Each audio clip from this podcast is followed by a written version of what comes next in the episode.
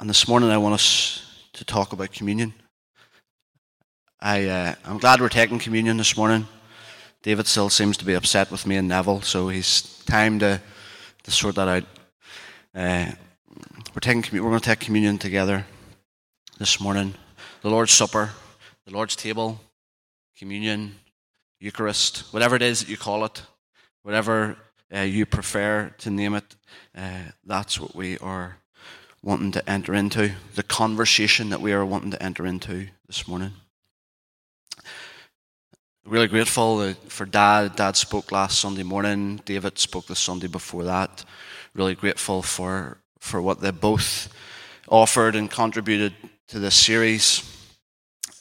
The two weeks before, the two weeks prior to that, I was I was um, asking us the questions, trying to open up a conversation even for our midweeks that I hope will happen again this morning.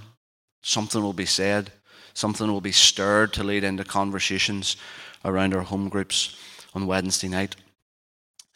But the previous two Sundays that I was that I was here, I was asking, is there daily ways? Is there daily ways that we can extend the presence of Jesus where we are? We're wanting to know because with, with, the language that we've used a few times here is that today, Sunday, as as special as this is, and as important as this is, as life giving as these Sunday mornings are for me, it's not the main event. We gather together to, to be empowered, to be fueled, to be encouraged, to be motivated, to be sent into the main event, the, the Monday through to the Saturday. And in the Monday through to the Saturday, we're wanting to see as ordinary, as ordinary men and women trying to, trying to follow and put into practice the words and the ways of Jesus? Are there ways, are there things that we can do to extend his presence wherever we find ourselves? And so, right, uh, three or four weeks ago, we, we talked about being with the least of these. Because it's in being with the least of these that, that, uh, that Jesus said in Matthew 25, didn't he? That, that uh, whatever you do to the least of these, you're doing it unto me. And so, in some incredible, mysterious way, the, the presence of Jesus is extended when we are with the least of these. The next week after that, I spoke on reconciliation. And we went into Matthew chapter 18, where, where again, the words of Jesus, he says, whenever two or three, whenever two or three of you get together in this place of reconciling, I am there in the midst. Reconciliation, unity, being together, being able to submit to one another, serve one another, is so important, I think, to, to, to Jesus that he says, whenever you do that, when two or three of you come together to reconcile, I'm there in the midst. And so his presence is extended uh, in that place. And so this morning, as we look at the Lord's Supper, the, the Lord's table, communion, Eucharist, we are we're wanting to, to see, asks the same question we're going to read through 1 Corinthians chapter 11, verse 17 to, to the end. But halfway down this, halfway down this reading, it says about you come together. There's times that you come together and you do not recognize the body of the Lord. You do not recognize Him present. And so this morning, um, I found myself looking at the Lord's table in a way that I've never done before. I find myself being captivated by the Lord's table in a way that I don't think I ever have. And so, some of the things that I say this morning are maybe will feel really fresh. Maybe for some, it'll feel maybe a wee bit raw, but I want you to hear me. I hope you hear my heart every Sunday. Just because I'm standing up here and saying this, this doesn't make it the final authority. But what I'm saying is, this is, this is what I feel like the, the Holy Spirit is, is doing in me. I'm wrestling through some things, and what I want to do is, is open up a conversation. What I'd love to happen in these moments is that we, that we throughout the week continue the conversation. Because we want, we want to do this together. So I don't know how you approach the table I don't know what mindset it is that you come around the Lord's Supper with. For some, it is a meal. For others, it is a sacrifice. For some, it is a ritual act, sacred and set apart. For others, it is a community gathering. The more mess and kids, the better. For some, it is a deep personal prayer. For others, it is communal worship for the world. For some, it's the very essence of coming together, while for others, part of its essence is its reaching out. For some, it is a celebration of sorrow, a making present of Christ's suffering, the place where we can break down. For others, it is the place to celebrate joy and sing hallelujah. For some, it is a ritual remembrance, a bringing into the present of the historical events of Jesus dying, rising, ascending, and sending the Holy Spirit. For others, it is a celebration of God's presence with us today. For some, it is a celebration of the Last Supper, something to be done less frequently. For others, it is God's daily feeding of his people with a new manna. For some, it is a celebration of reconciliation. For others, unity and reconciliation are preconditions for its proper celebration.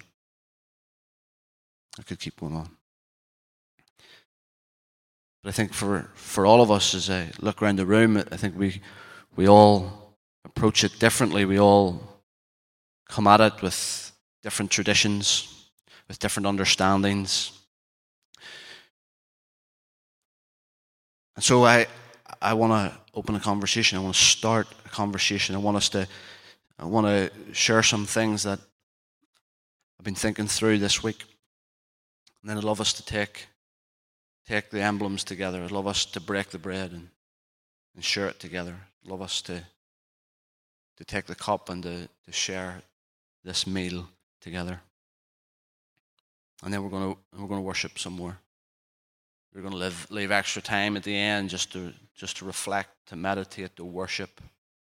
As I said, for some, it could be a moment to celebrate and sing hallelujah. For others, it could be a moment of quiet reflection, somber reflection.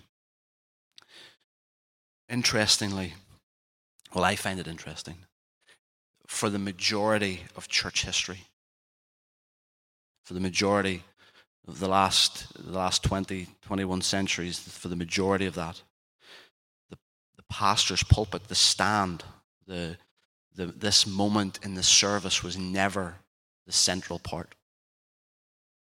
For us today, and I'm not saying necessarily what it's right or wrong, I'm just letting you know that for the majority of church history, this moment was not the central part of the service. It was always, it was always the communion. It was always the, the Lord's table. Even if you were to, if anybody had any interest in architecture, how even our buildings were designed, the architecture, I think, revealed the theology. Because even the architecture, the, the, the Lord's table, the communion, the altar was central to the building. The, the pastor's lectern or the pastor's stand, the preacher's stand was off to the side. It wasn't central. So, first of all, gathered around communion and then the word. And along, along the way, somewhere along the way, we could speculate, we could have conversation about that, not necessarily for today, but, but something changed because the, the preaching of the word became central. The pastor's position, the lectern, the word became central. And communion, the Lord's table, be, became, became secondary. And so I found myself asking myself the question what changed? What changed? And, I, and I've really found it difficult to come up with an adequate ex- explanation for this meal that we take together. I find it really hard to come up with an adequate explanation for what it is that we are partaking of together. In much the same way, um, Maybe you're different, but I, I find it really hard to come up with an adequate explanation for love. How do I explain it? How do I give an adequate explanation for the love that I have for my wife, for my children. It's really hard to come up with an adequate explanation. And I've almost found myself in that place as I've considered how do we, how do we ex- fully explain what we're doing here?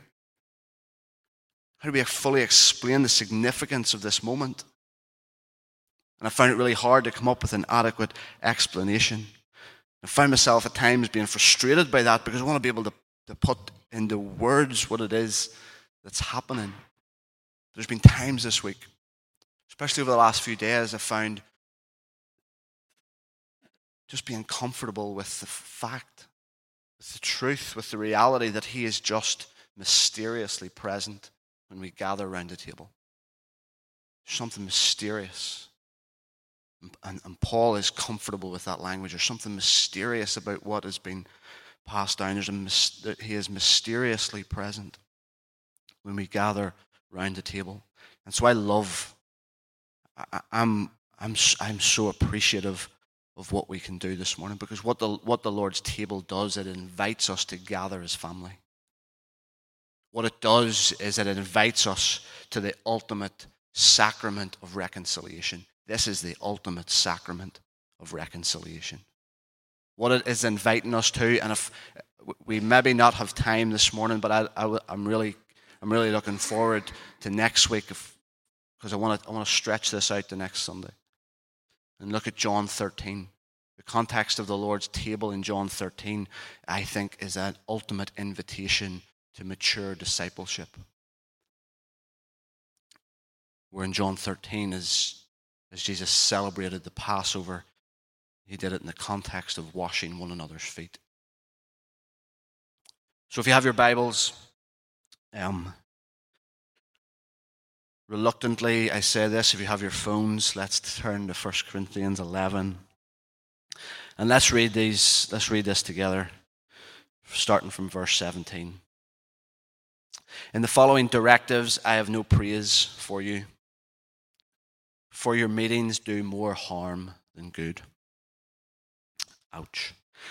In the first place, I hear that when you come together as a church, there are divisions among you and to some extent, I believe it.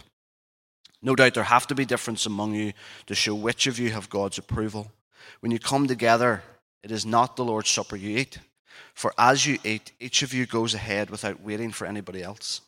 One remains hungry, another gets drunk. Don't you have homes to eat and drink in? Or do you despise the church of God and humiliate those who have nothing? What shall I say to you? Shall I praise you for this? Certainly not. For I received from the Lord what I also passed on to you. The Lord Jesus, on the night he was betrayed, took bread, and when he had given thanks, he broke it and said, This is my body, which is for you. Do this in remembrance of me. In the same way, after supper, he took the cup, saying, This cup is the new covenant in my blood. Do this whenever you drink it in remembrance of me. For whenever you eat this bread and drink this cup, you proclaim the Lord's death until he comes. Therefore, Therefore, whoever eats the bread or drinks the cup of the Lord in an unworthy manner will be guilty of sinning against the body and blood of the Lord. A man ought to examine himself before he eats of the bread and drinks of the cup, for anyone who eats and drinks without recognizing the body of the Lord eats and drinks judgment on himself. That is why many among you are weak and sick, and a number of you have fallen asleep.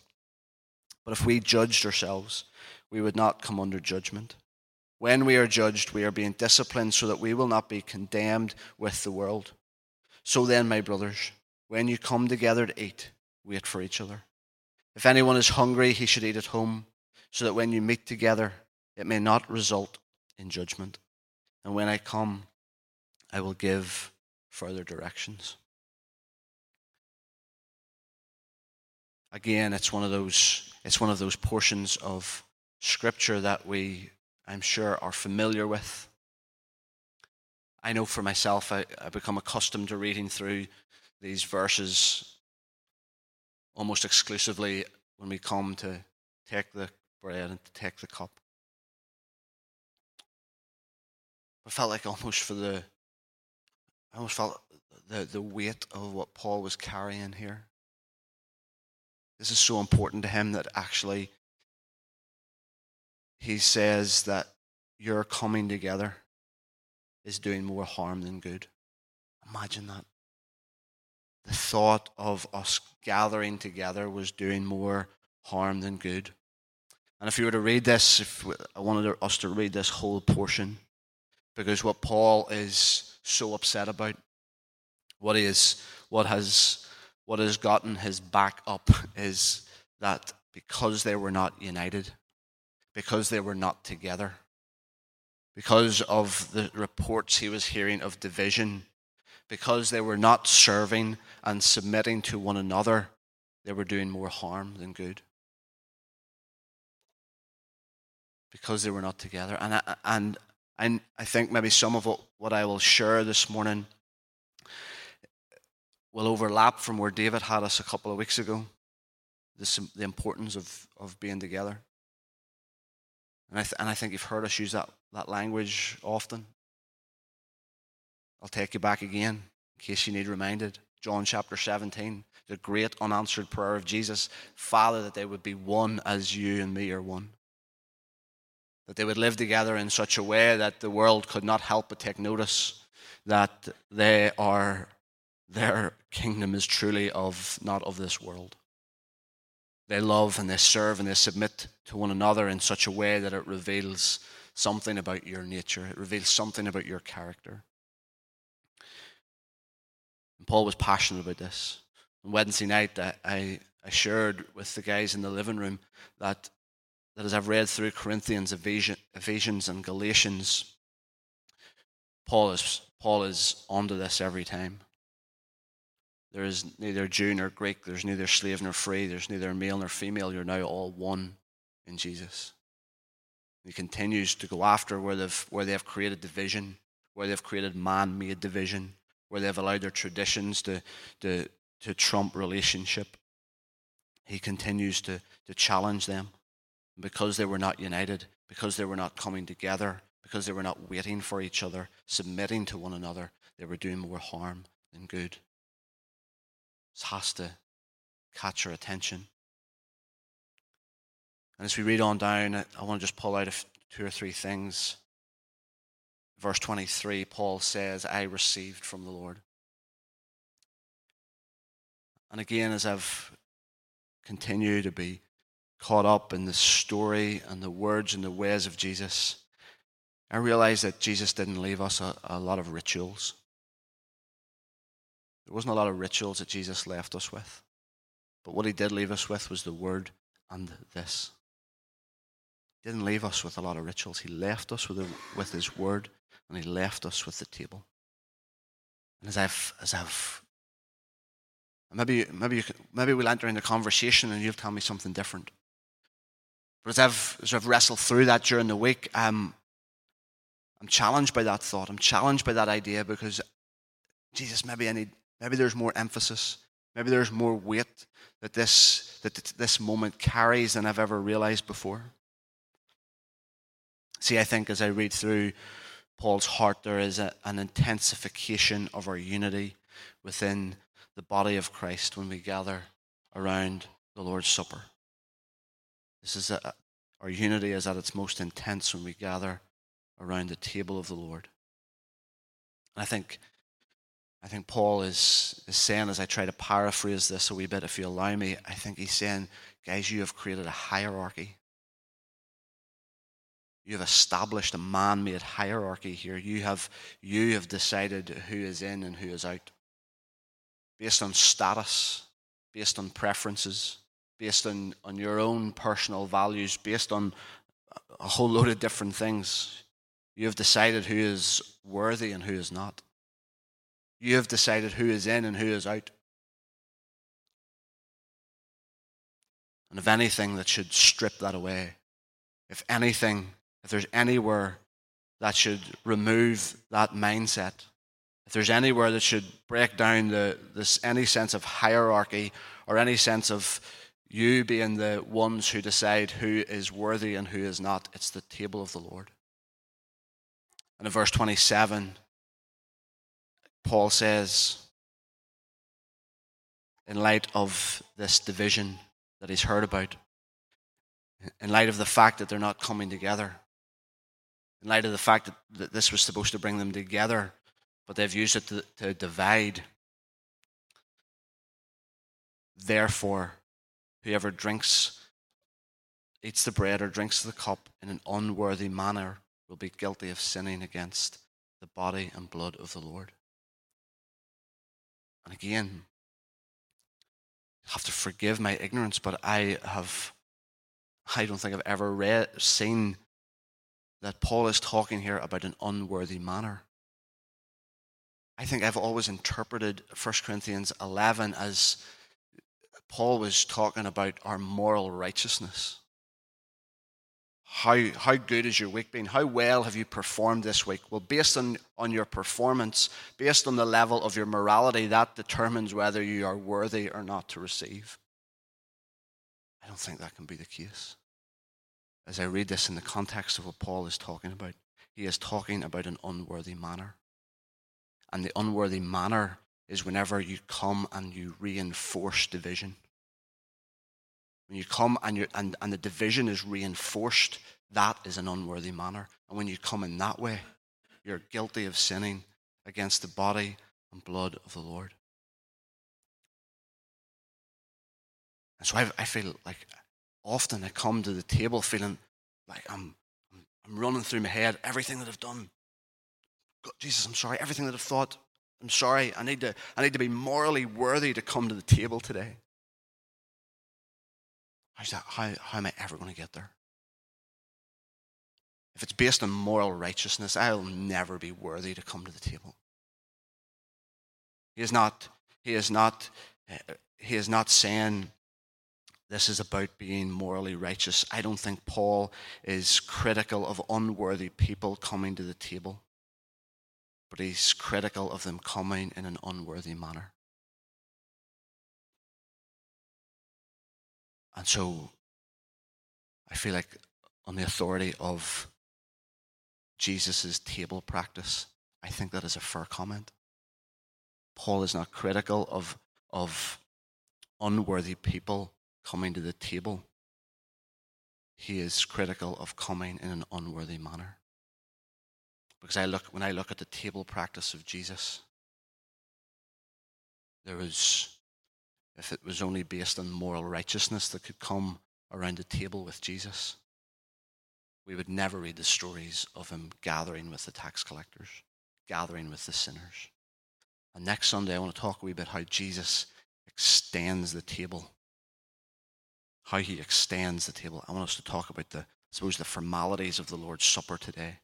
But next week, I want us to look at the table practice of Jesus where he extends it. And so it's why, as I look to Jesus and I read, I try to get a grasp of what Paul is saying here. He's not critical of unworthy people coming, but he's critical of us coming in an unworthy manner. Critical of us coming to the table caring more about ourselves than others. See, I, I um, I'm struck by the table this morning that this is a place of submission ultimately to Him. But you know what? I feel like over the last couple of weeks, this is the place where we submit to one another. This is a place of submission to the Lord and a place of submission to each other. And, I, and as I just bring this to a close in a few minutes, let me, I just want to take four, four things that I think can impact our daily lives as we come to take the bread and to take the cup. John Wesley, John Wesley was well known for taking communion every day. John Wesley took communion every day. And every, the, the little groups of people that he had, little groups of apprentices, apprentices of Jesus that he'd gathered, the leaders of those little groups, he instructed them. He instructed them quite persuasively every time you gather. You take the Lord's Supper together every time you gather. He took it. It was his practice to take communion every day. And for those that he was that he was in ministry with, he, his his call to them was that they would take this every day. For John Wesley, it was, it was just the simple fact of returning to Jesus over and over again. For him, in the, in the busyness of life, in the busyness of ministry, it was simply a, an act of anchoring himself. It was anchoring himself in the death and the resurrection and the return of Jesus.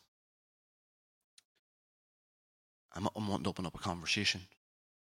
I'm not wanting to say just because John Wesley did it that that means every morning this week you need to do this.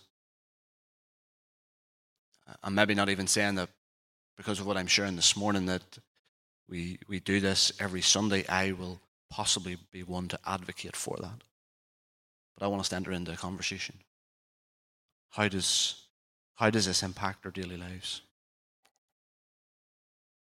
And there's four, th- four things that Paul talks about when he says he received from the Lord what he also passed on to you. The Lord Jesus, on the night he was betrayed, he took the bread, he gave thanks, he broke it.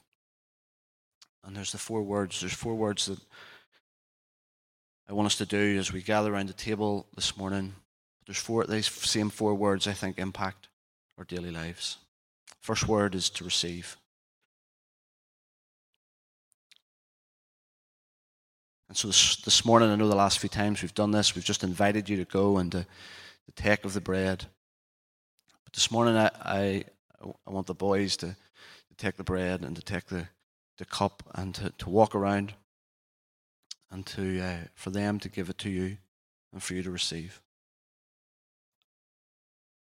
I'm wanting us in this moment, I think we're being invited to come open handed. Caleb almost gave me the perfect illustration this week to what I want to share. He was, uh, I was in the kitchen um, doing the dishes or cleaning it the way that I usually do. And um, he, he, he came into the kitchen, climbed up onto the, climbed up onto the, what's that called? Worktop. Worktop. I'm obviously not that familiar with the kitchen. Climbed up onto the worktop, opened the cupboard, and just grabbed sweets grabbed his own sweets out of the cupboard. For some reason, I, just, I like. There's times where he can do that. He does that, and I pay no attention. But I turn around and I said, "Caleb, what are you doing?" He says, "I'm, I'm taking the sweets." I says, "Are you going to ask?" He says, "But they're my sweets." I felt like there was a, there was a learning moment here, and so I, I, uh, I don't know how well he listened, but he says, "Caleb, I, I want you to be able to receive. Even though this you feel like this is, belongs to you, I want, I want you to learn to receive. And as, and as I said this with him, it felt like it was one of those light bulb moments. That actually, I think the Father has been trying to get my attention on this maybe for a long time. Neil, you think this, you think this belongs to you? You think this is yours by right? You think this is yours because you're owed it? Neil, I want you, I want you to learn to receive. To learn to receive that it means that you're acknowledging that it's not your own. And so trying to acknowledge this, even this weekend, was, was helpful in trying to do that. Life is a gift, breath is a gift, family, friends is a, is a gift. Our, our, our friendships are gifts. Our talents are gifts. The clothes that we have on our back, it's a gift. And I'm, I'm inviting you to approach the table in this posture this morning to receive. I think there's something will happen in our mindsets as we approach the table in this way, but I think something could happen just in our daily lives if we approach life with this posture. Everything, we receive everything. We receive everything. Everything is a gift. Nothing comes to us as owed. And I think that could potentially impact our lives. I think it could impact us as we gather around the table, we come to receive. I think he invites us to come open handed. This has been received and then it's been passed on. And so receive it in that same manner. Receive it in that same way. Give thanks. When the bread was received, he then gave thanks. Wednesday night we gathered. Uh, it was Tara's first time with us, and uh, I asked Tara um, on the spot, "How can we pray for you?" And her immediate response, without even thinking, was, "I just want to give thanks. I just want to say thank you." I'm sure there's a ton of other things that she could have asked us to pray about. Tara, this is your first Sunday here, isn't it? Sorry, Tara. You're so welcome. And so Tara and Brent are with us, part of the family, and navigating through life and culture and all of that. And there's a hundred things I think she could have asked us to pray for. But it was to give thanks. And I think the highest compliment that you can give, that someone can give to a gift giver, is to thoroughly enjoy the gift. And so that's maybe why for some that as we gather around the table today, for some it is somber reflection. For others, it is a celebration where we sing hallelujah. Because for some it just might be, I, I want him I want him to know that I thoroughly enjoy this gift. And I want to give thanks. The highest compliment you can give to the Creator is to thoroughly enjoy the gift. Highest compliment you can give to the giver is to th- thoroughly enjoy it. You give thanks, and they broke it. So receive, give thanks, and break. And I think it's that this is where it starts getting difficult. Because I think in the context of what, what Paul is challenging the church of Corinth with is that, guys, you need, you need broken here. See that pride? See that selfish ambition? See that individualism? If you're going to gather around the table in a worthy manner, this needs broke. And this is important for us as we gather around the table today, but this is huge. I think it has a huge impact on our daily lives. That there would be a tearing down of pride, that there would be a breaking of our selfish ambition and our the individualism that, that even today it was rampant in the church here, but it, it equally takes its grip today. Individualism and all the other things, all what, all of the other things that prevent us from giving ourselves to one another. Anything else that prevents us from submitting one to another, from giving ourselves to one another.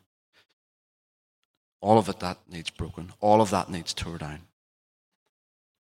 Ronald Rolheiser says if this does not succeed, if the table, if the table does not succeed in breaking down the barriers that separate us from each other, then we have little reason to hope that those barriers will break down in our world. If this, if what we do now does not succeed in breaking down the barriers that separate us from each other, then we have little reason to hope that these barriers will break down in our world. Put up that group photo there again, will you, Johnny?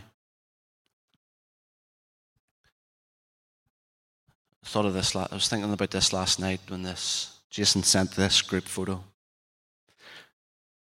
And if anybody is anything like me, or actually, if you're just willing to be honest, so guess who the first person that I looked for in this photograph was? Myself. The first person that I looked for was myself. I didn't didn't take me too long to go and see this face over here. I don't know what he's at, but that, but but I felt that I felt that this was really important. I felt like, and I know in that moment I realized I do this every time. Every time there's a good photograph, even the three photographs, even the picture of the three of us together, I'm looking, I'm wanting to see how I turned out. I'm wanting to see myself. I'm wanting to see how my hair looked. I'm wanting to see what he's laughing at. I'm wanting to see, he told on my face. I want to see how I look. I'm wanting to see how I, how, do, how do I scratch up compared to these two boys. Thankfully, it was with them two. It could have been worse. It could have been standing beside two handsome people. It's all right, boys. We're coming around the table. Forgive me, Lord. I just thought there was maybe a bit of a lesson here. If, if, it's, if it's nothing, forget I even mentioned it. But I think this is, this is reflective of what often goes on in our churches and what can often go on around the table. Because whenever we see the group, we're wanting, we're, we're wanting to see how we look. We're wanting to see how we're performing. What would it be like if we looked at the group first? How did the group turn out? How, did the, how does the group look? I think, I think Paul would be, I think that's what Paul would be wanting us, if there was a, some modern translation of 1 Corinthians 11, I think it would be saying, whenever you take a group photograph, see how, see how, how you all look together. See how it all comes out together.